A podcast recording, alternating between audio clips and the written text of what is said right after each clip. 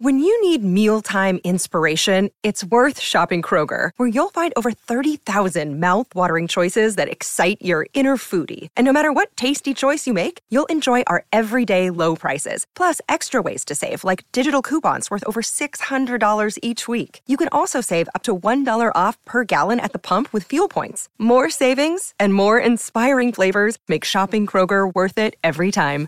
Kroger, fresh for everyone. Fuel restrictions apply. Another day is here, and you're ready for it. What to wear? Check. Breakfast, lunch, and dinner? Check. Planning for what's next and how to save for it? That's where Bank of America can help. For your financial to-dos, Bank of America has experts ready to help get you closer to your goals. Get started at one of our local financial centers or 24-7 in our mobile banking app. Find a location near you at bankofamerica.com slash talk to us. What would you like the power to do?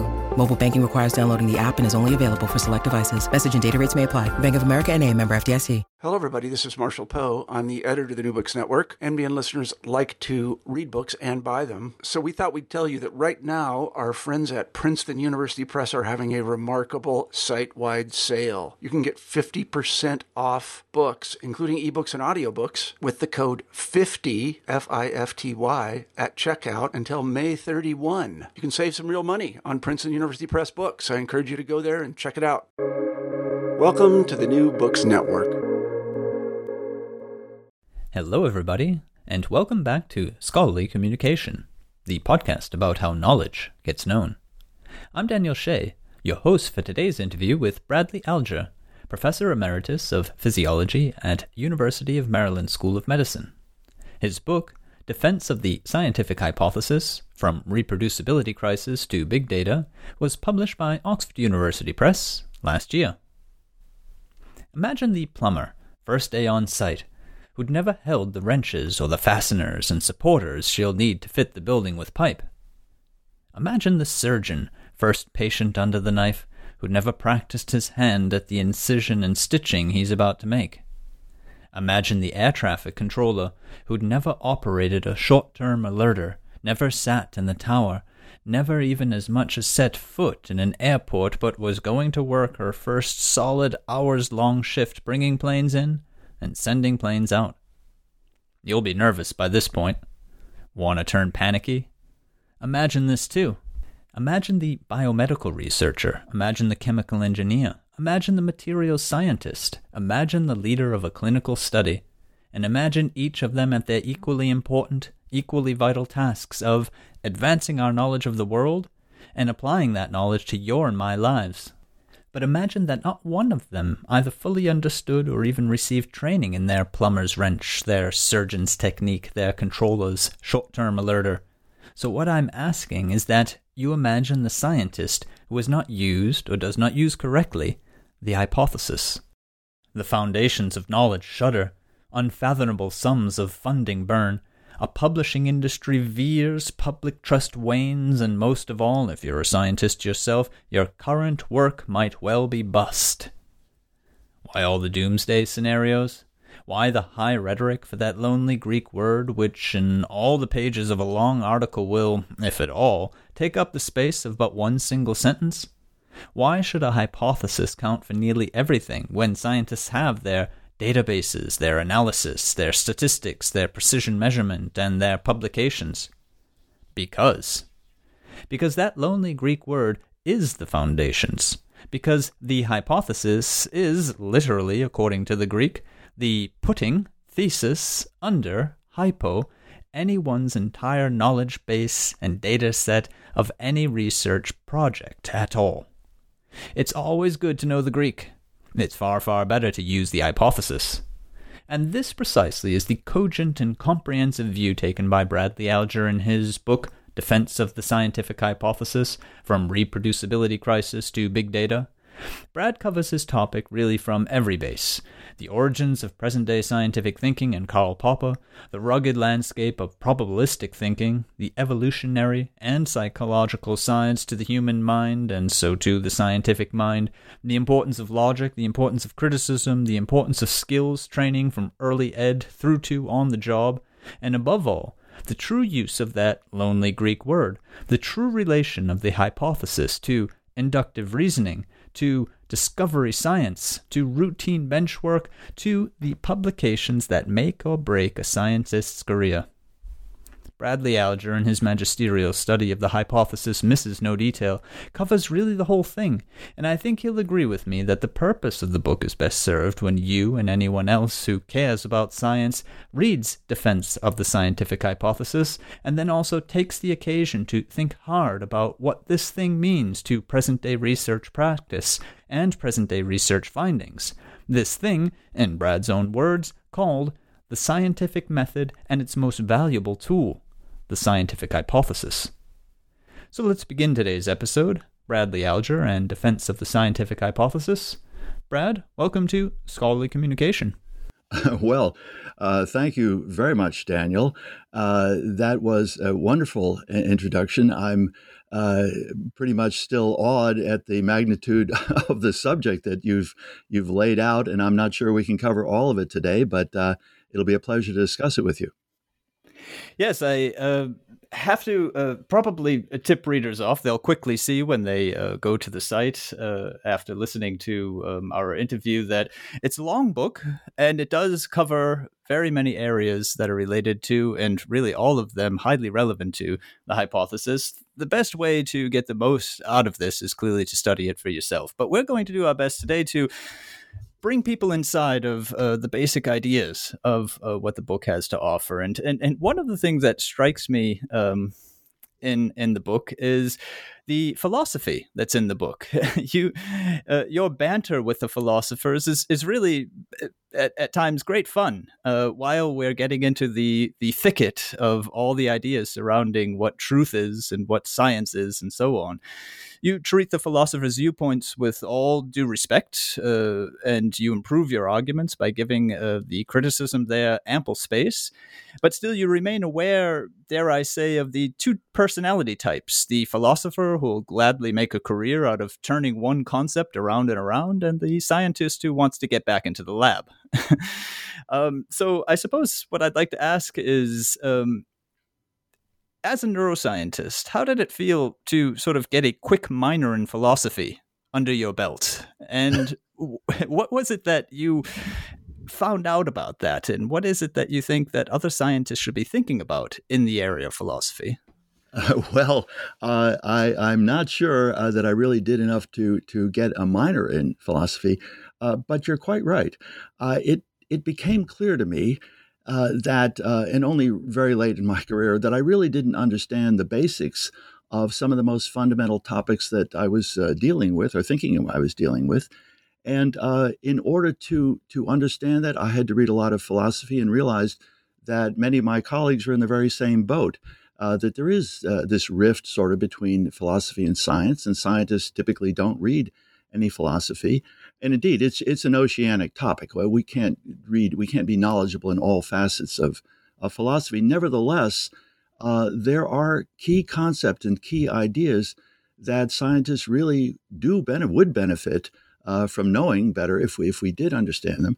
And so, w- what I did in the book was try to try to focus on these, try to find these and focus on these, and emphasize the ones that would be uh, most useful to us uh, and still be fairly true to their uh, philosophical roots uh, without at the same time becoming uh, bogged down. In the in the situation, so so this is a book, as you pointed out, that's really not about philosophy. it's about science and scientific thinking, but there is considerable overlap in the beginning, and and actually certain threads run throughout the book that rely on these basic concepts. I think uh, that's that's a very good point. It's uh, I think that's probably also where the humor is coming from. I mean, you, you're, you're going to have been aware yourself, being a scientist, uh, that uh, many scientists will have you know a bit of reluctance to get into some of the philosophical you know boxes that you open for them. In fact i think the first uh, page of the first chapter says that one of the early readers felt like um, well it's a bit heavy on the philosophy. So I, I, think it's very much worth making uh, clear to listeners that um, the philosophy is utilized to the end of understanding the science. Right. Well, that's that is uh, my my purpose in in the banter with the philosophers is just uh, give and take. I mean, I've read a bunch of philosophers who are not at all hesitant to tweak scientists in our, our neglect of uh, what they regard as, and, and often are right, as, as important principles. But uh, but um, I wonder maybe maybe I can give you an example of the kinds of things I do, so our, our listeners will have a, a better idea of the scope of this thing. Uh, would that be okay? Yes, sure. That's I think well, that's a great place to start. Well, it it actually started uh, for me. I began thinking of this uh, uh, following on an interview that you had done with uh, Josh Schimel and also uh, Karl Ritz, who are editors of a journal Soil Biology and Biochemistry, which I had never read or been aware of. And so their comments, uh, which showed a lot of overlap between their field and mine, which is neuroscience, was particularly interesting to me. And at, at one point, uh, these editors uh, mentioned that one of the problems with the papers that they would receive uh, would be that, that, occasionally an author would would uh, state a hypothesis, but on close inspection, that would turn out to be just a prediction. Um, and that also happens in, in my field, and uh, and they uh, recognized that was not quite right. Um, but as I thought about it, I realized that that distinction between hypothesis and prediction really is key to understanding so much uh, of the topic in this book that I'd like to just uh, analyze it for a minute. Let's just think about it. Um, a hypothesis at its base is an explanation uh, for some phenomenon, some puzzle, something in nature you've observed. And the explanation that it proposes tries to say why things are the way they are, it tries to account for uh, that puzzle. Now, a prediction, on the other hand, is just a statement, a forecast of something you think will happen in the future uh, maybe as a result of doing an experiment or an observation or something like that. But a prediction is fundamentally non explanatory. So, hypothesis, explanation, prediction, non explanation. The reason that's not just a semantic difference, I mean, you might be tempted to dismiss that as something minor, but that's really a profound mix up because if one doesn't distinguish between hypothesis and prediction, it implies that you don't know what one or the other, or maybe both, means. But more importantly, you don't understand the relationship between them. And the relationship is a firm logical one. We deduce predictions from hypotheses. We say a hypothesis makes certain predictions. And the critical point is, again, this logical one. If the hypothesis is true, the predictions it makes must be true. They have to be true if the hypothesis itself is correctly understood and the prediction is a valid one. Now, the reason that's important is because scientists reason as follows. If we have a prediction that follows from a hypothesis, we test the prediction, which we can do. If the prediction is false, we can conclude the hypothesis is false. It doesn't work the other way around. If the prediction is true, we can't say that the hypothesis is true. But this is the way we accumulate knowledge in science. We we rule out hypotheses that we know to be no good, and we retain the hypotheses that we think may be true. We've tested them, and so far as we know, they're still true. And that's the basis of our scientific knowledge. Now, this this probably all sounds quite abstract. So so let me give a, a, a sort of homely little example. You're you're walking through the woods near your house, and you come upon a lake, and you see it. You notice there are a lot of dead fish in the lake. Well, you're also aware that not too far away, there are some heavy industries that are belching clouds of smoke of something uh, up into the atmosphere. And you, you, you form the hypothesis that the puzzle that you've encountered, that is the dead fish, can be explained by the idea that acid rain resulting from the industrial pollution caused by these factories is responsible for the death of the fish. That's your explanation. The puzzle, dead fish, the explanation, acid rain. Now, if you, you think about it for a minute, that's a really complicated idea, this acid rain. Uh, we'd have to know a whole lot of things. There's no one measurement we can do to tell whether that hypothesis is likely to be true or what, or, or, or false. We'd, we'd have to know what's what's going up the smokestacks from the uh, from the factories, what's going on in the clouds, what's the chemistry up there, uh, how is that affecting the rain? Is the rain acidic? Is it acidic enough to change the pH in the lake? Are the fish in the lake sensitive to that level of acidity? And so on and so forth. There are many, many things we would have to know to know whether or not there's really anything to that hypothesis. On the other hand, we could extract predictions from that hypothesis, which we can test, test with, with straightforward measurements. For example, that hypothesis would probably predict that the lake water should be acidic. It should be, uh, be acid. If we if we do what we, we certainly can do, which is get a sample of the lake water, we put it in a meter, we do the test that we would do to measure acidity, and we to determine is it unusually acidic or not. That's the prediction.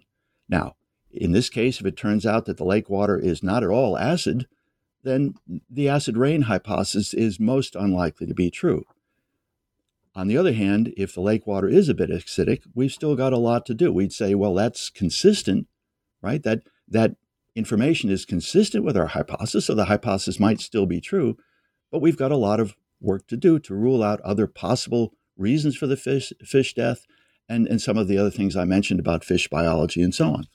So what, what's important here then is to realize that we've gone from this what looked like a semantic issue uh, that is the difference between hypothesis and prediction, to now having an insight into how science is done, what the purpose of science is. And, and I should have emphasized that the purpose of science, as, as several of your guests have noted, is not just to gather a bunch of data about the world, not just to get a bunch of numbers about how things are, but really to understand, to understand nature, to understand the world.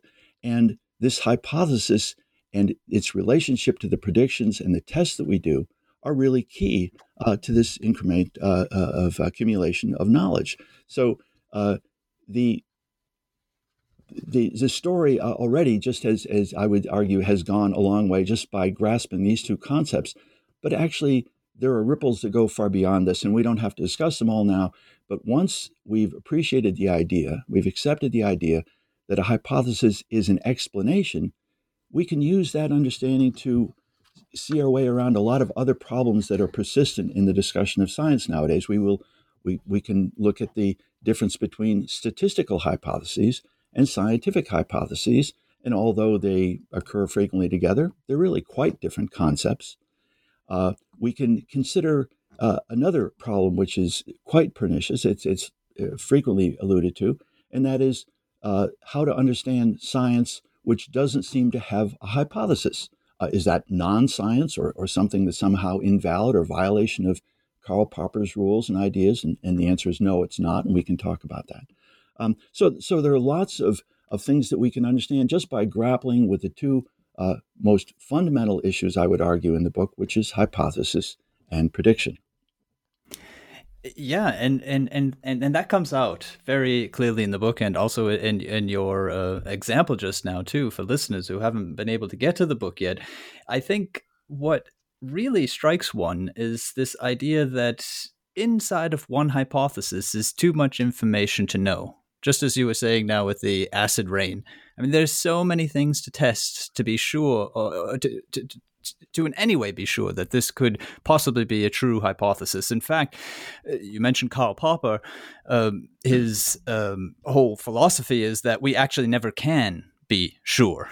we never we never will have that information, that full, complete information to be sure of a um, hypothesis truth, and, and and therefore he he takes the route that you were just explaining of falsifying instead of trying to prove.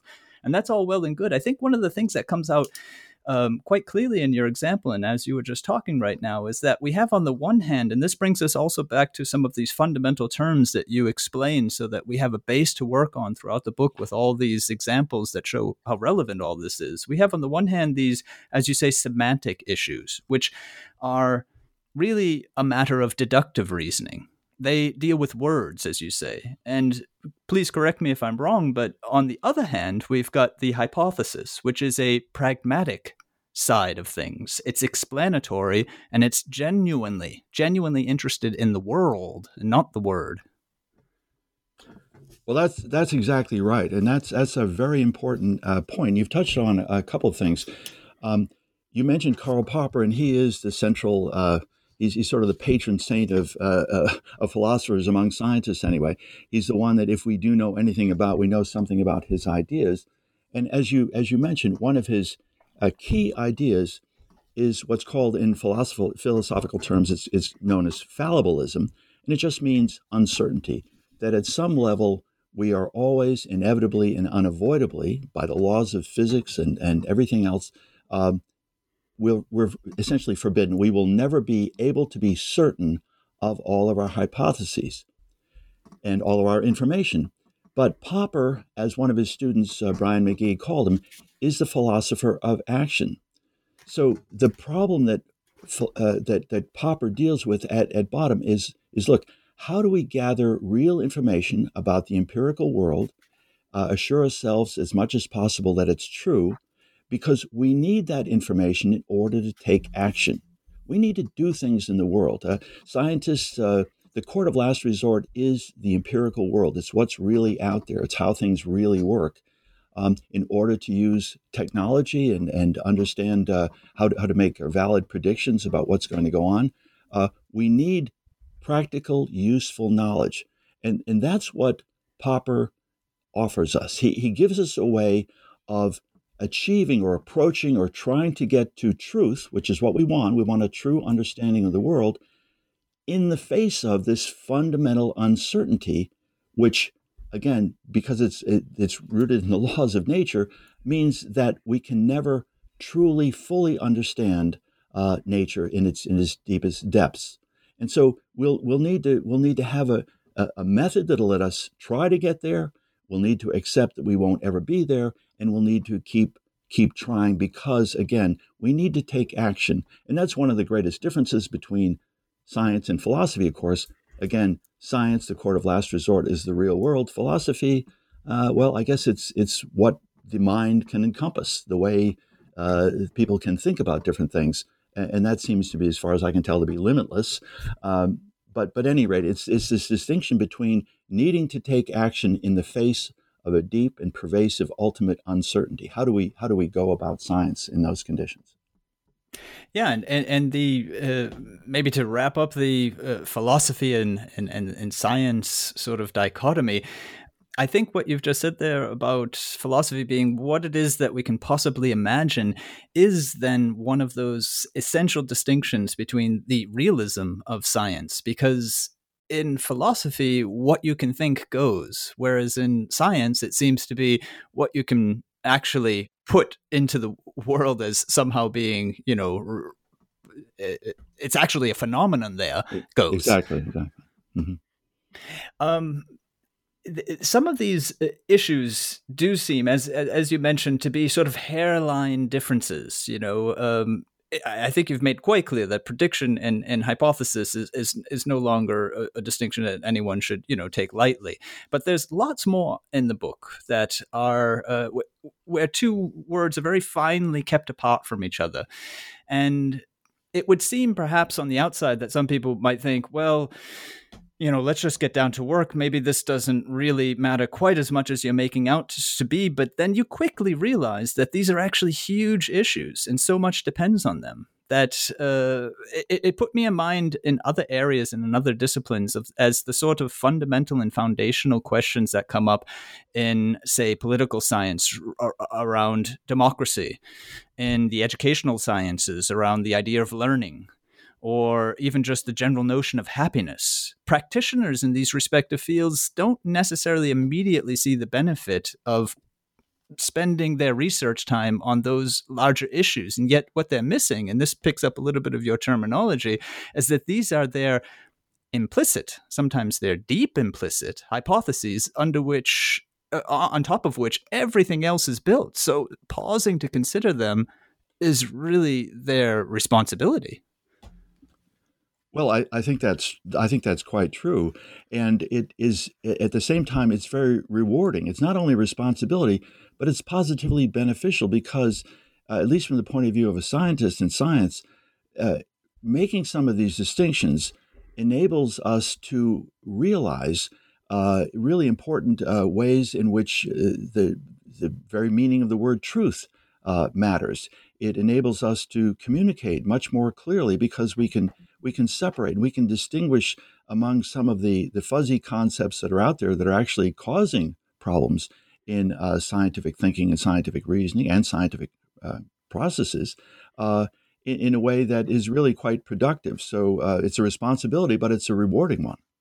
Yeah, yeah, for sure, and and I think we, will get uh, maybe a bit later in, in the interview. Uh, I, I, think we will probably serve our listeners well if we cover some of the uh, fundamental ground first, but we can probably get to some of the explanations as, as, to why it might be that people haven't discovered that pleasure that's involved in considering these things, and also the benefit.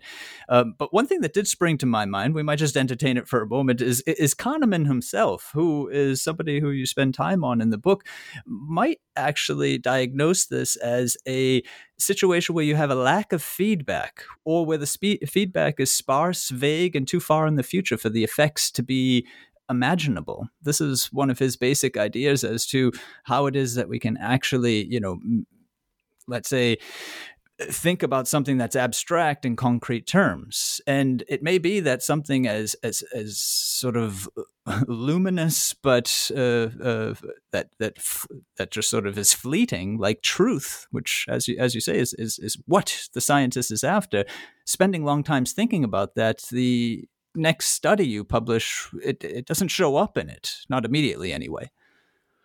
Right uh, Kahneman is a very important influence, and, and you touch on several things that uh, are, are, that underlie this this problem that I think scientists often have in, in sort of understanding our, our work.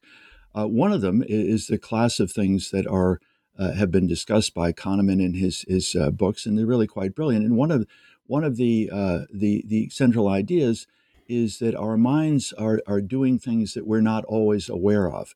We have a tendency to not only jump to conclusions, but formulate more detailed uh, responses to things in an automatic, sort of unthinking way. And one of the, the things, the messages that we get from uh, Kahneman as well as uh, others uh, who think about critical thinking is that it really requires an effort. We have to take a special effort uh, to think clearly, to think rigorously about what it is we're doing. And if we don't, we're likely to fall into uh, bad habits. Uh, and an, another feature or another factor in this uh, lack of awareness, uh, it seems, on the part of scientists is simply our educational system. And I know we're going to uh, probably, maybe we'll get into that more in detail, but, but I would mention that, uh, uh, and I speak from deep personal experience, as scientists, we are woefully uneducated in many of these matters of thinking, uh, simply some of the lessons of the cognitive scientists, such as uh, Kahneman, but also the, the matters of philosophy that I try to touch on. We just don't know about it. And without knowing about it, we really can't uh, take uh, advantage of some of the some of the benefits that we would get of rigorous thinking. Uh, and finally, I'll just mention that there are other forces out there, and I allude to a number of them, in which uh, we are actively told, or are there other other authorities, even scientists, who have written books who uh, that criticize not only the scientific method but the hypothesis itself. And I think the net effect of all of this is, is a good deal of confusion uh, and lack of information on the part of scientists about how actually to overcome uh, some of the things that, that uh, uh Kahneman uh, so clearly lays out in his, in his work. I think the the what you say there about the confusion, the the cloud surrounding the idea of hypothesis, even the evaluations going on. It's good, it's bad, it's it's neutral, um, or even the entire uh, chapter that you spend on the reproducibility crisis. I mean, these are two solid examples where the book shows that it's worth considering these fundamental issues because they bring us to better understandings of what these are. Is it a crisis, right? Um, can we even talk about the hypothesis, leave it or take it? I mean, in a way, no, because otherwise we're not doing science. I mean, th- these these very practical matters come out so clearly, and they're earned through stopping to think, stopping to reflect, as as uh, stopping to ponder. Um, I, I would like maybe just to pick up two or three more of these fundamental terms because they I think for listeners, I know for me, it turned out to be to mean things that uh, we hadn't expected, and uh, I'm going to expect there's also plenty of scientists out there who maybe didn't realize that objectivity is, let's say, intersubjective. That levels of organization of nature are everything as to how true or false. Uh, your ideas about it are, and, and so on. Uh, maybe maybe just pick up those two to, to begin with. So those are really interesting ideas, uh, and I'm glad you pointed them out. Uh, it was a revelation, uh, if we talk about objectivity, uh, first, for example, it was a revelation to me to uh, learn from, and I think it was Lorraine uh, Daston and, and Toohey's book, a massive study of objectivity, to realize that the notion that we have of objectivity, which many people will say is the bedrock idea of science, it's what's uh, underlying uh, the the credibility of science and our ability to do science, was a relatively recent development. What objectivity actually meant uh, only it was only isolated as a, as a concept sometime in the 1800s, and uh, it, it's it's something that has been evolving as, as scientists tried to to grapple with the problems they had in communicating and deciding uh, because ultimately the understanding is of the real world, a common world to all of us, and having scientists who were in disagreement with one or another were, was was really a bad thing. Um, and the, the notion, which is which is certainly championed by Karl Popper, was that the, ultimately the basis of our objectivity, what we call objectivity, is this intersubjective agreement, which just means the ability of scientists uh, in one way or another to reproduce uh, each other's work and to confirm or not confirm uh, whether uh, a prediction is true uh, or not. The um, I forgot. I'm sorry. I beg your pardon. I forgot the second point you mentioned. Objectivity. Uh, it, it, it, it, would be um, levels of organization of nature, but but but I actually would like to follow right up. Um, we can come to it in a second. I would like to follow up on uh, what Popper has to say about into uh, subjectivity because it is so fascinating, and to realize that you know that is what objectivism is is is quite quite mind blowing, and yet you see how uh, it relates to the entire. Um, industry of consensus and communication in science. Uh, uh, let, let, me just let me just quote, if I might, one one part in the book where you talk about Popper in connection with this intersubjective testing. You write there, for Popper, observations must be robust and repeatable. Repeatability is crucial for two reasons. You can't test a hypothesis about a one time observation, such as a miracle, because you don't know if it will ever occur again, let alone subject it to tests. And repeatability is important because it allows for, and here we have it, intersubjective testing. That is, more than one person can make the observation. And intersubjectivity is another definition of objectivity. If science is to be objective, then its observations must be repeatable.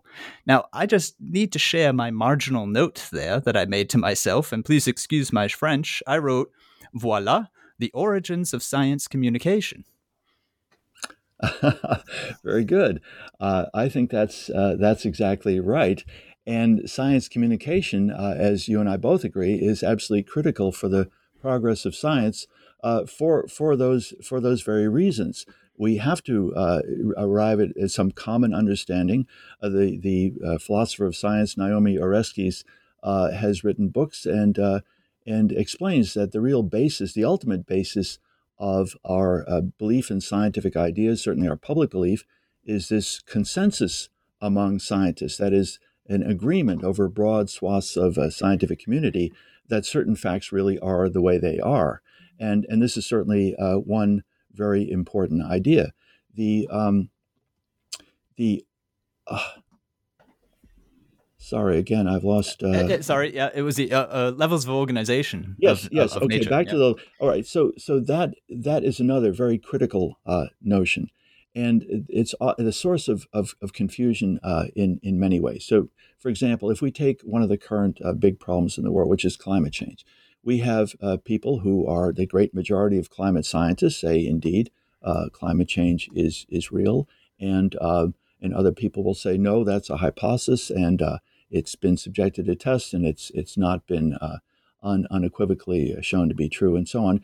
And, and the question in general then is is how do we how do we think about truth? Is if the, if it's if it is correct to say that ultimately we're uncertain about all truths that science finds, what what can we do in the world? How how do things how do we think about things?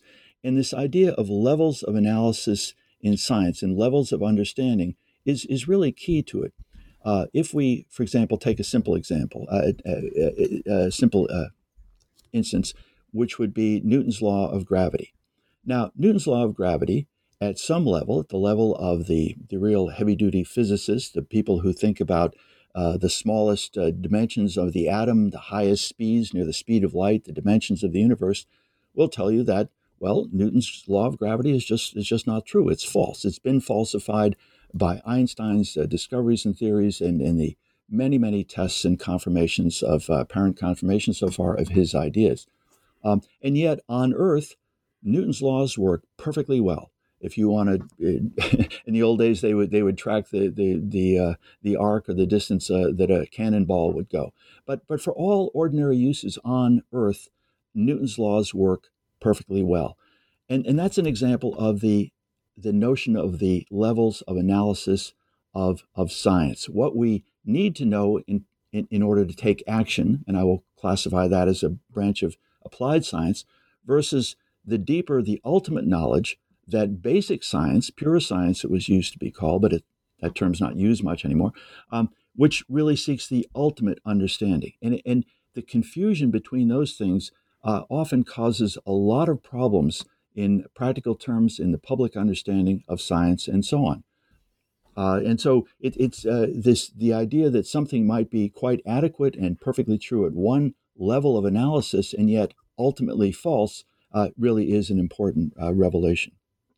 Yeah, and, and, and putting it into that network of the applied and the basic side, the level of uh, organization at which you're looking at the problem, and so on, gives us, uh, yeah, that, that that that view as to the non-black and white of science. And and when you put on the back all of this onto the background of the intersubjectivity of objectivity, right? That there's a consensual side to what knowledge has been cre- created or what advances we've made then you start to realize that we're in a very rigorous methodology for finding out knowledge that must accept huge limitations on what it might achieve. That's right. And it, and it's important, and I, th- I think that can be put in, in, a, in a really nice context, again, by emphasizing this difference between applied and basic science. And many people have heard that difference, and they say, yeah, yeah, but I think to, to really appreciate the significance of it, we have to realize that there are really almost two different standards of truth that we have to keep in mind when we think about science. Uh, something can be true, as I mentioned, Newton's laws, uh, true enough at one level, uh, and yet ultimately not true. And, and yet that's okay. If we look, for example, a current good example is, is the COVID vaccines. We have this pandemic ravaging the world. The uh, applied scientists, the medical scientists went out and within a year uh, developed several vaccines that are 95% effective. Well, this is an amazing triumph of medicine. That is a that is a good enough level of knowledge of information that we can put it to great practical use and get a lot of benefits out of it. Now, from a pure scientist, a basic scientist point of view, however, I mean, there's still a lot to be desired, right? We still have 5% of people that are not helped by these vaccines. And we don't really know why. And a basic scientist then would not be satisfied with a 95% effective vi- vaccine, wonderful though that is, but would continue to say, well, why can't we get to 99.99% or even 100%? I mean, in, in a world, just from a practical point of view, in a world of 8 billion people, 5%, I believe, is 400 million. That's a lot of people. So this is still is a big problem that a basic scientist will want to get to the bottom of. So, once again, keeping in mind the different standards, the different objectives of different kinds of science can go a long way to helping to clarify a lot of the uh, public debate that we, we see about science. Yeah, the benefits just go on and on. And, and in fact, one of the things that really struck me while reading through the book, and, and, and right now I'm thinking in particular um, where you lay out for us what uh, makes the hypothesis good. What is the good? What does the good hypothesis look like? Which might be worth uh, talking about in a moment. But the thing that struck me while I was reading that was when simple was defined. The the idea of parsimony and keeping things uh, having no extraneous parts involved and you call up again, and by this point in the book, I think we're around page 150 or so, you call up again the misnomers and the misrepresentation of this key concept. And there again i see all the other misnomers and misrepresentation of other key concepts prediction was another one that you've just given us for example and i and it made uh, other ones are statistical hypothesis or hypothesis yeah and it just started to make me wonder i thought wow okay how much in science goes wrong unnoticed? How much goes right unnoticed? And who is it that can tell? well, that, that is a great question. Um, how much goes wrong? We uh, we really uh, are trying uh, the the concern. Much of the concern about the reproducibility crisis is really focusing our attention on that very problem. How much goes right or wrong? And and uh, as I discuss in the chapter on reproducibility, this is this is a highly complex question because reproducibility itself, that term, that's another term, which which really needs careful parsing, careful definition before we can say one way or another. To what extent is reproducibility a problem? To what extent is it not? And, and partly this confusion, this lack of agreement among scientists and, and wondering what exactly has gone wrong, uh, actually hinges on a simple definition. What do you mean by reproducibility? What is actually reproduced? And as I go through in the book, there are actually four different meanings for the word reproducibility. Uh, two of them would certainly fall into anybody's category of reproducibility. And two of them, although they're often lumped in, have nothing to do with reproducibility per se. They, they actually have to do with the, the idea that, one, that somebody publishes a hypothesis and somebody else t- publish, uh, tests that hypothesis in a completely different way. And if they disprove the hypothesis, that's not a reproducibility problem. That's the way science is supposed to work. So some of these difficulties in figuring out what's going right and what's going wrong, again, have to do with uh, I think your favorite topic, with is which is communication of knowledge, which is just how clearly, how explicitly, and and and how and, and um, unambiguously we are we succeed in communicating with each other what it is we found, what it is we think, uh, and so on as you were just speaking right now and, and and this is something that you this is a method you use again and again through the chapters and and it r- really reaps rewards this careful definition. I mean the first thing that we confront when we confront the hypothesis in its own chapter is nine different definitions that you could tease out from all the literature. And, and and and and figuring out for us yeah which ones have any sort of validity? Which ones can we knock on and it's not hollow? And what while I was listening to you right now, while you went through uh, uh, this uh, idea of the reproducibility, reproducible, what does that mean? A careful definition is necessary. You said there's a lack of agreement between scientists, and and and it and it, it jumped out at me. Yes, obviously. I mean, that must be your mission. That must be the mission of communication in science to strengthen the intersubjectivity of what it is that we're talking about because with eh, without agreement that we have nothing don't we? I mean we there, there's there's empty space there. Well I, I, would generally agree but i would i would uh, say that there are there are uh, in in addition to the agreement um, we can look at the uh, the general problem that uh, uh, Naomi Oreskes, uh, as, and I mentioned earlier, has has dealt with, and that is the, the general question of why we trust science, and that of course uh, includes scientists. Why do scientists trust each other? And so, the ability to achieve intersubjective agreement is is certainly one uh, important uh, qualification or category. Um, the other, I would say, however, is is to, or it's, a, it's actually a nuance which is related to that which is the idea that science is inherently competitive.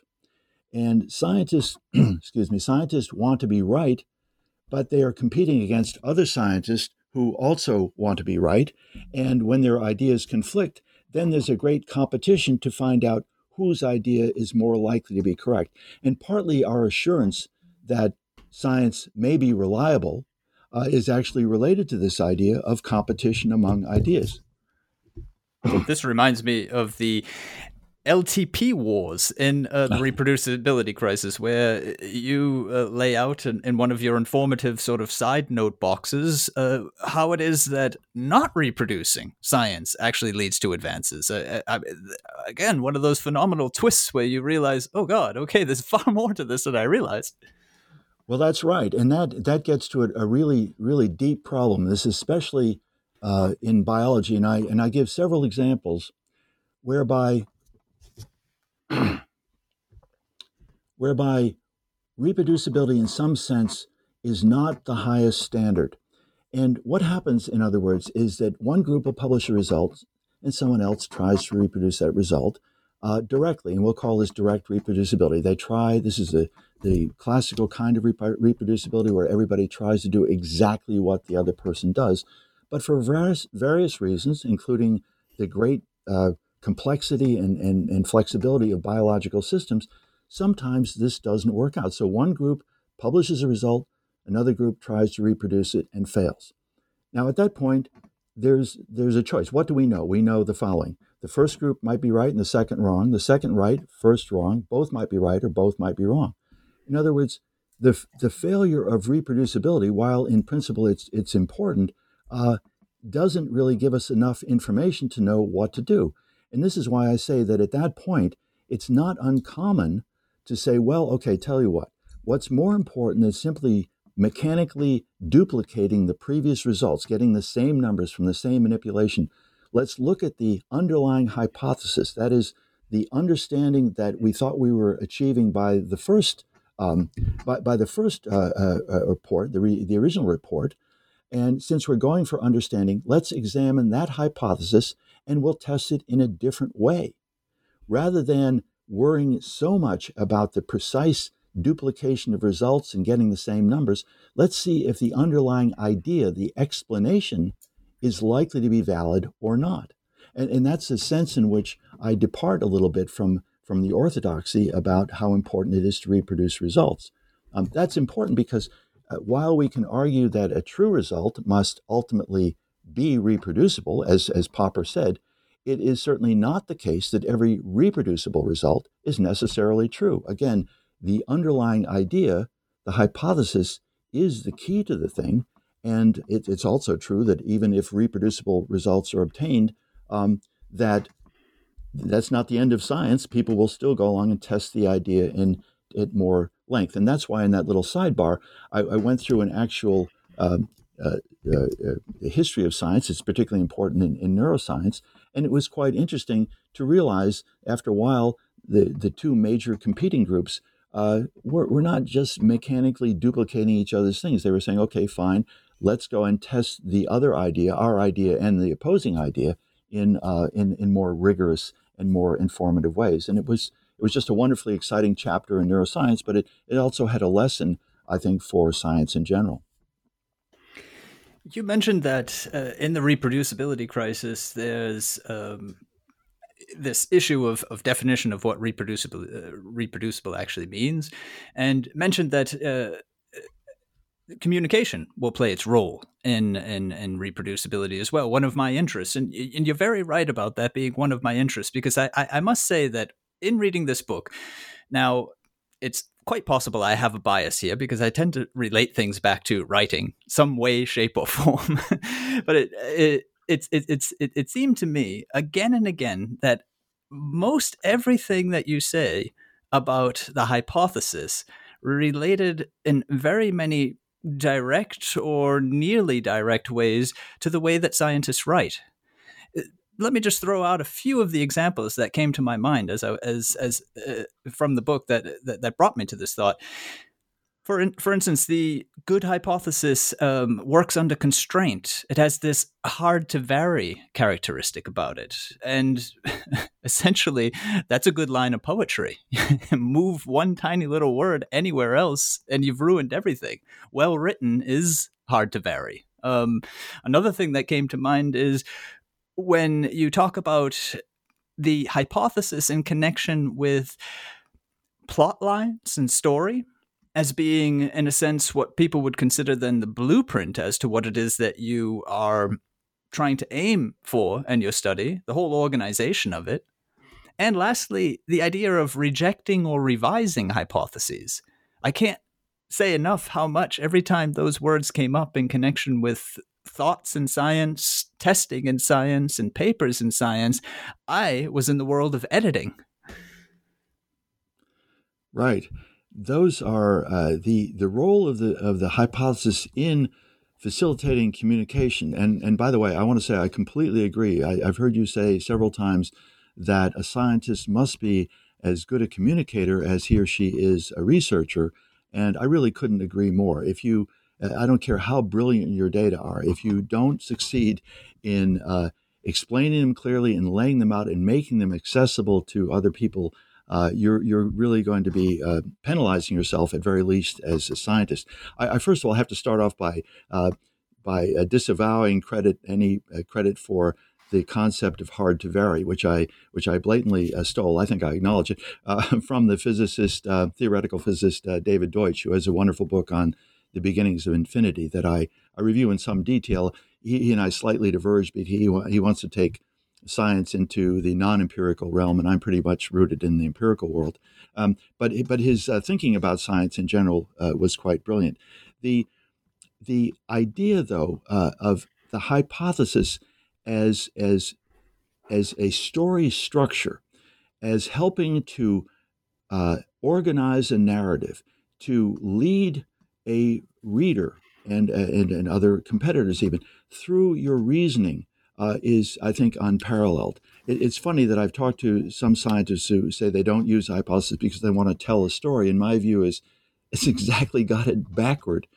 If we think about clarity in communication, what makes for a good uh, say, a literary short story, right? It's got an introduction, a complication, a resolution.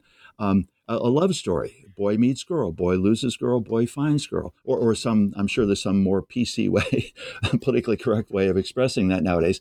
Uh, but, the, but the ideas are still the same that there is an underlying structure which helps the reader and, and guides the reader. And a hypothesis uh, really is, I think, unparalleled in its ability to do that. It, it's it's got an almost a built-in narrative. We start from a, a, a problem. There is a proposed solution. We extract predictions from it, and that can lead us through the entire paper. And we we can do what I think in the literature uh, is called signposting. Right? We can we can present some uh, the rationale for doing some test. Our hypothesis predicts X. We tested this hypothesis in the following way uh, by testing this prediction, and uh, and so on. We we go through that test. We do these measurements, whatever. Our pi hypothesis also predicts this that we've tested this prediction in the following way, and you can lead a, a reader uh, through the paper in a perfectly logical way. And with this benefit of the signposting, these little things that little phrases you put in to connect logically the one section to the other, uh, you you lead through in a natural way and get to uh, the discussion part, the conclusion part of the paper, and it, again, the conclusions almost write themselves. You just draw all the threads together and and uh, and and see where you are. Have you uh, did the results consistent with your hypothesis? Are they partly consistent? So you would maybe have to revise it. Maybe you have to reject that part of it. Uh, ideally, in an, in an ideal paper, we haven't mentioned this, but it's one of the real advantages to a hypothesis, is that if you use hypothetical thinking, uh, you try to come up with an explanation uh, for the, the problem. In other words, if we go back to my initial little uh, image of the, the dead fish in the lake, I latched onto the idea of acid rain.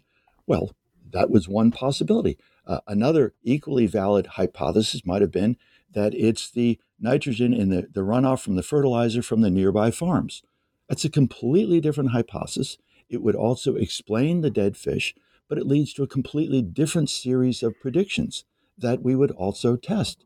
And one can imagine another, uh, thinking about it hard and coming up with another explanation for the problem of the dead fish in the lake. And, and, and in, a, in a paper in which we tied this together, we would, we would refer to each of the hypotheses, point out they make different predictions, test those predictions, and at the end, we would in addition to being able to revise or, or modify or reject, which is strictly speaking, if we've written our hypothesis explicitly and carefully, we should reject it and consider uh, re- revising or re- rewriting a new hypothesis, or we can simply be uh, using the evidence we've gathered because it's, again, tightly linked to the hypotheses themselves to decide between hypotheses or among hypotheses if we're clever enough to think of a whole lot of them. Um, so the hypothesis again is is is just a wonderful uh, tool for for making the transmission of scientific reasoning, scientific evidence, and information available to the readers. And and by the way, since it does make in, in a way that asking questions or curiosity or some of these other things that we hear about, in a way that is Im- available to anybody because again of the logical relationships anybody is is is is able to go back, examine our reasoning, examine the hypothesis, and say yes, this works, or no, it doesn't. And again, that's not so clear when someone's just asking a series of maybe connected, hopefully connected questions. Uh, the the structure is just it's simply not there, and that makes it harder for the reader to follow. And, and I would say, just parenthetically, this is one of the reasons that I, I strongly advocate explicit hypotheses. That is, making your hypothesis explicit, stating it explicitly. And indeed, I do a literature review that I refer to, and it, it turns out that the great majority, or not the great majority, but but a, a significant uh, fraction of papers, even if there is a hypothesis in there, are built around the unstated hypothesis. I call it implicit. Right? You can, if you're an expert in the field, you can kind of fight your way through it. You can figure out why uh, the experiments uh, follow one another. Occasionally, in those papers, a prediction will pop up just out of nowhere. I mean, it's, it's as though you're in the city and and you look down to the sidewalk and you see a little flower come out, and you think, "Oh, how nice! Where'd that come from?" Um, the, the, prediction doesn't obviously follow from anything, but so you have to go back and and figure out uh, the logic of the thing. So the papers built on implicit hypotheses really are uh, no problem for the experts in the field. The problem comes when science is being communicated to the slightly broader audience. The educated lay people who know something about it, who want to read your paper, want to read the field, they have to work much harder to get the message that you want to uh, convey. So, again, explicit hypotheses are a great way to communicate stories. There's so much for me to follow up on there. I'm going to follow up on the end and hopefully find my way back to some of the others. But this idea of the explicit and implicit hypothesis, in which case we literally mean written into the text or not written into the text. Um, the, the question is there, the hypothesis statement, if it's not in the form of a question, is there. And um, what you say now about the deep insider, the person who knows this particular branch or sub branch of the research, figuring out what the hypothesis must have been, is a really interesting point for me because this is something that you do in, in many other places of the book. You take uh, things that are done, the conventions of science, and you try to figure out sometimes why they're done, and you show also some of the shortcomings of it. Um, this this extends into the area of um, statistics, where you talk about the current uh, p-value method method and uh, give us wonderful insights on that. I'm, I'm probably going to just shelve that for a moment because I'm interested also what you have to say about uh, word choice. Questions of, well, is it confirm? Is it consistent with? Is it suggest, corroborate, and so on? Um, and and these seem to be really, in a sense, minor matters. But people um, who think that uh, you know these different words are actually telling us something different about the world will quickly notice that. Um, these are not minor matters at all. This is actually what everything turns on. This is the entire pivot. And I, I guess what I would like to perhaps open as, as a brief uh, point of discussion here is why is it that the conventions in science seem to rule so much? As as you just said, this idea that okay, well, we don't state our uh, hypotheses uh, openly, and and and what you found in, in your literature search has been uh, confirmed by uh, linguists who use corpora to um, investigate uh, research articles, and they find, for instance, in biology, they have one of the lowest rates of explicit hi- hypothesis statement of any other field. So this is a, kind of the norm, in fact, and it just makes me wonder why it is that, um, yeah, why why you would rely so heavily on convention when you could when the expectation, in fact, and when people talk about scientific writing, is the precision and the clarity. Well, that itself is a significant theme that runs through much of the book, as you know and, and that is I spend a fair amount of time trying to figure out exactly the answer to exactly that question. Why are we not more uh, open, clearer about our ideas when we have them? And I can't really uh, answer that, but I, I, tried in a number of ways to to get around that. Um, actually, I, it came to the end. It it touched on this idea of a of a culture of evasion, which is a is a phrase that I took from Matthew Syed in his uh, nice analysis of of the way that uh, different industries, the medical industry, the medical profession and the airline industry respond to errors or mistakes. In, in other words, I think that a lot of the reason that we do that, some of it anyway, uh, is really related to um, uh, to a desire not to be too clear. Uh, you say, well, that's that's bizarre, and I I I can give you an, an illustration that is not in the book, uh, but it it was uh, just an anecdote, but it, it's repeatable. And that is, I was talking with someone once, and um, and uh, about about the virtues of the hypothesis and stating it explicitly. And they said, well, you know, there's a problem. If you state your hypothesis too clearly, uh, and it's too explicit, the reviewers will latch onto it right away and immediately begin generating other predictions from your hypothesis, and you'll you'll get tied up in the review process uh, interminably.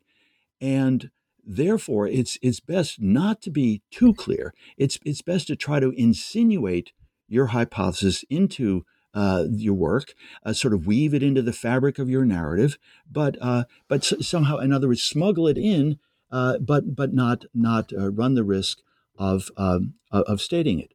Um, so that that's that's one kind of reason. An- another one I think has to do with this idea of negative data, which I discuss in the book, because we're uh, because we really don't think so clearly about the hypothesis, and particularly because we don't think about having multiple hypotheses, we don't appreciate the value of falsifying a hypothesis. We don't uh, we don't appreciate the extent to which we've learned something if we have a good, a valid, a meaningful hypothesis, not some trivial thing, but a meaningful hypothesis, if we can do critical experiments that show quite clearly that that hypothesis is wrong, that's a positive advance in knowledge.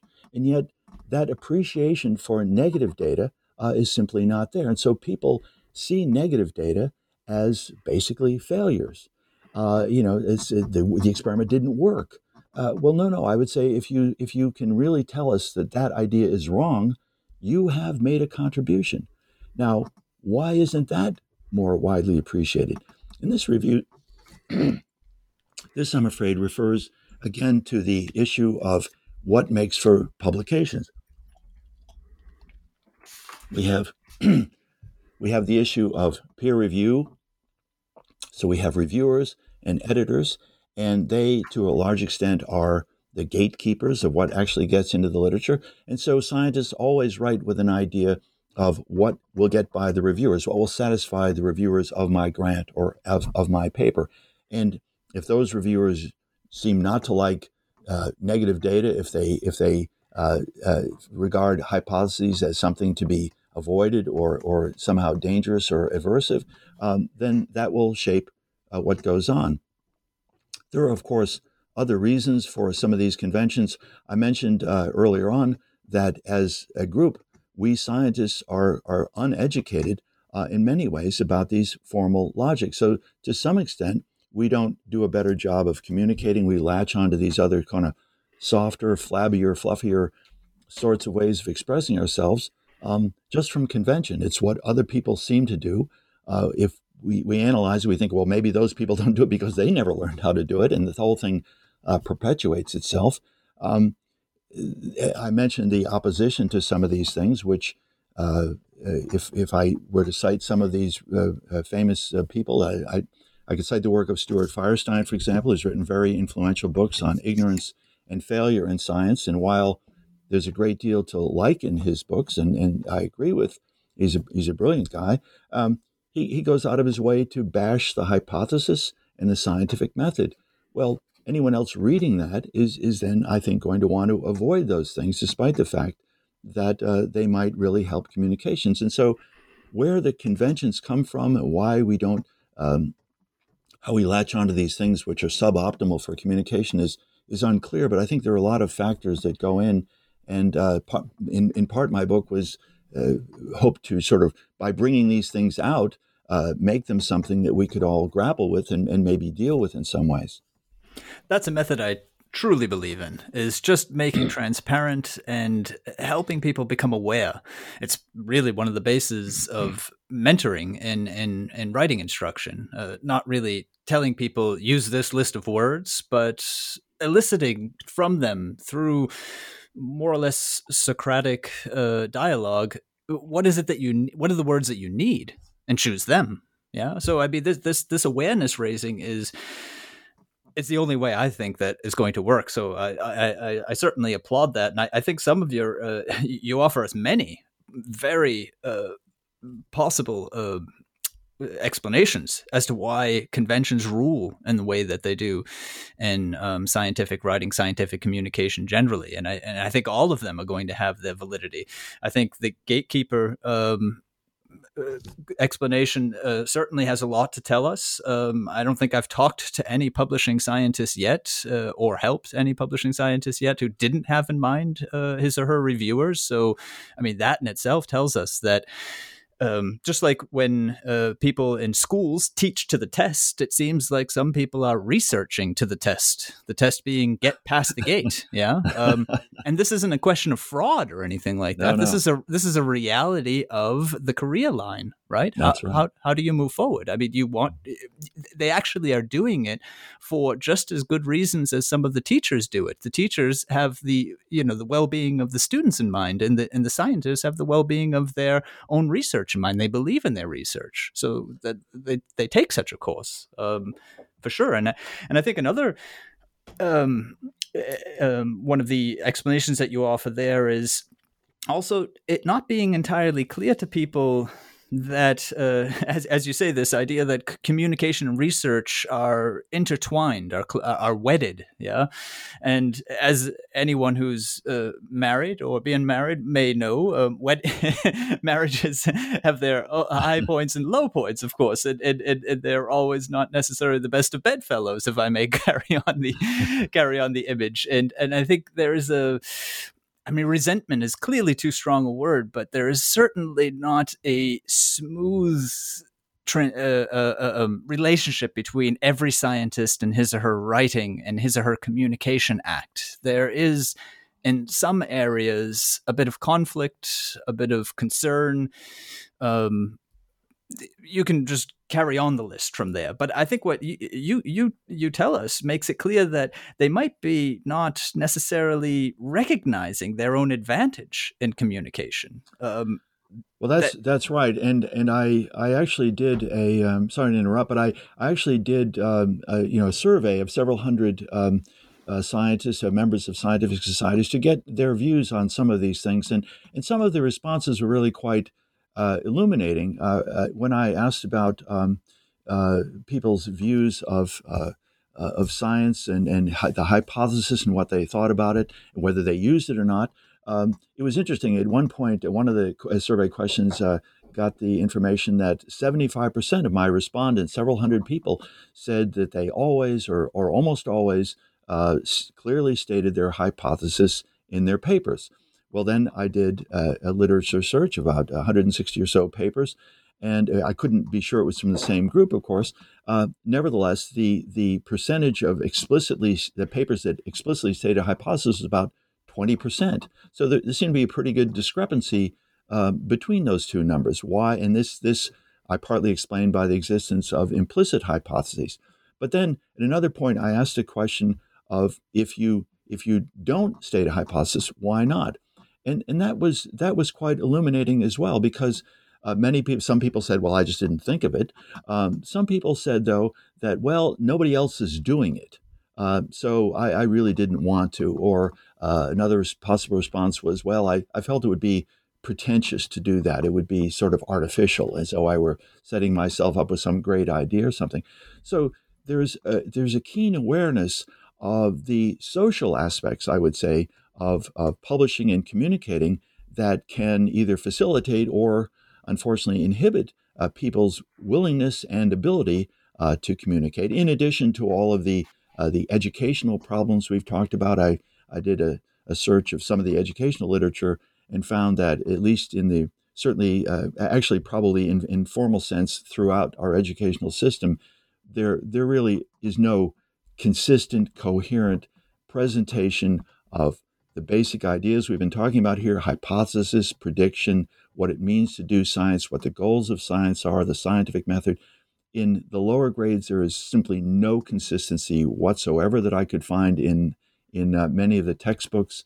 And this this carried through actually all the way through to uh, uh, even even the modern day uh, sort of college text levels, and so the lack of awareness of of uh, of the existence of, of a common way of thinking of, of something that would help unify us as science and make our science more communicable and and create maybe a different convention for communicating, I found uh, is really quite lacking, and that's why I I turned to some of the gatekeeper agencies, not only the reviewers of journals and uh, and editors of journals, but also the reviewers at the national granting agencies, because I can't. Um, it's just not clear to me how else we would uh, foster or inculcate a, a habit or the habits of rigorous scientific thinking uh, in in any other way. I think the other sources are just too diffuse, and there are too other too many other competing uh, uh, forces that are acting on uh, people like textbook publishers and uh, writers and, and so on in the educational system, at least in the U.S. as it stands today. Yeah, the educational side of things is definitely one of those uh, areas that the book uh, explores uh, again fruitfully because we see that there is need there uh, that will improve science by improving our education uh, system and making sure that even from early grades, uh, but then definitely at university level, uh, courses in, in, in, logic, as you say, courses and other things that aren't right now on the curriculum are being given. I think, though, one of the really interesting things that comes out of just that chapter that you were talking about, the, the survey that you did, um, was the reliance in science education on mentorship and apprenticeship that this idea that you learn next to somebody as you would say in a trade even and w- what i've often thought is that a, a, skill like scientific reasoning or a skill like writing which as i've been trying to say as i read the book i, I saw going hand in hand clearly they don't overlap 100% but um, the ability to express your problems in your lab notebook yourself that have occurred during an experiment rely as much on your reasoning skills as your ability to express that reasoning. And I think this apprenticeship and mentorship sort of um, approach to uh, educating scientists has so much potential, has, has already proven itself. And I think that the the step that educators would need to take would be less, which might occur to some people right now. Okay, formal instruction in logic, formal instruction in X, Y, and Z. And it would be rather, in my opinion, facilitate the mentorship program so that these things also get, in some, let's say, semi formal way, um, p- conveyed and passed on. That that is that is exactly right, and I think that's a very important point to mention from from really two points of view.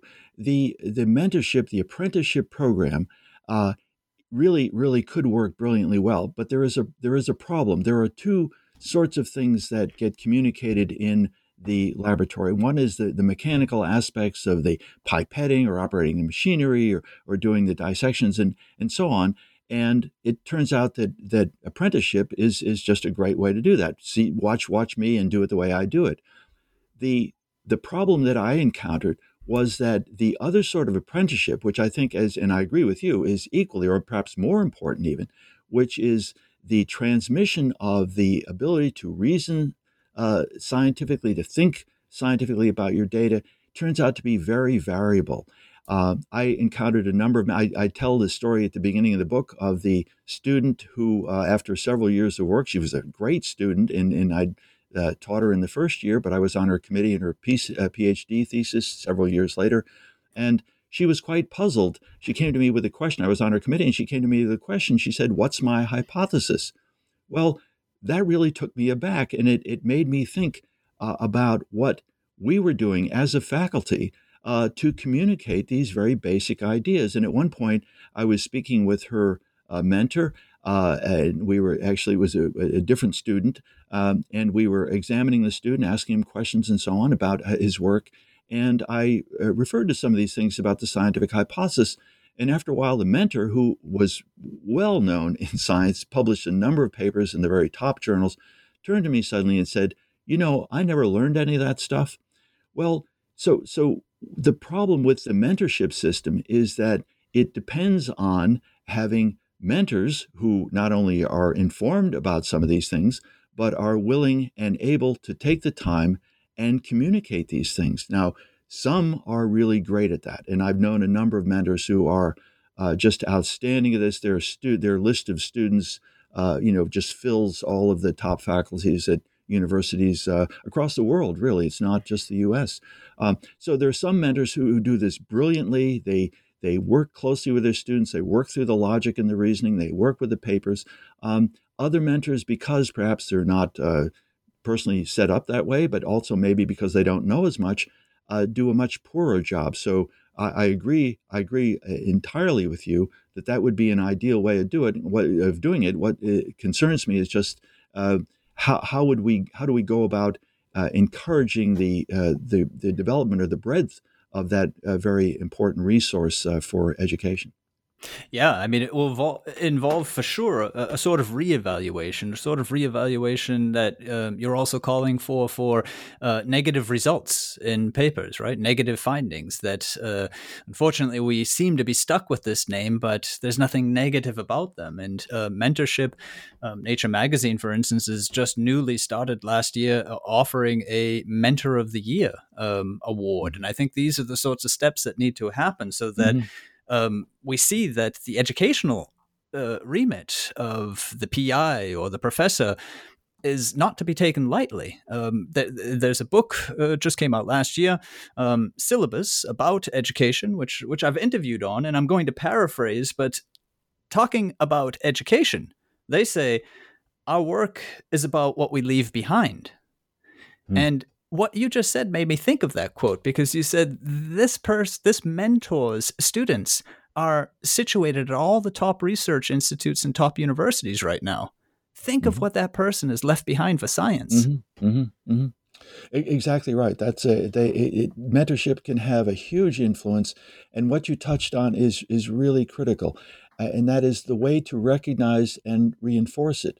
I, I mean, it's not irrational if someone's uh, you know, eh, scientists have to pay the rent, they have to buy groceries, they have to see their kids through schools and things like that. And if all of the rewards are solely dependent on the impact factor of the journal in which you publish your work, uh, well, it's it's again, it's not irrational for people to devote their attention to that. So we have to find ways of of recognizing and rewarding uh, the ability of people to to really uh, work with and pass on all of the skills of science which includes scientific thinking and reasoning, not just uh, doing experiments in the laboratory, developing the latest technique.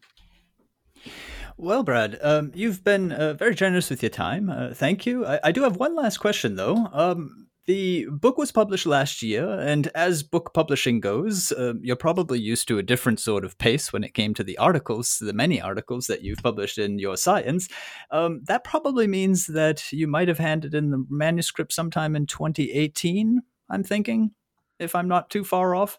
The uh, that's a good question, but roughly, yes. Okay, roughly. Uh, what I'm interested in asking, the reason I'm not trying to pinpoint you on any dates here, don't worry. What I'm trying to ask here is um, what since then have you heard, read, whom have you met, um, whom have you talked to? Where has the hypothesis come up since the publication of the book?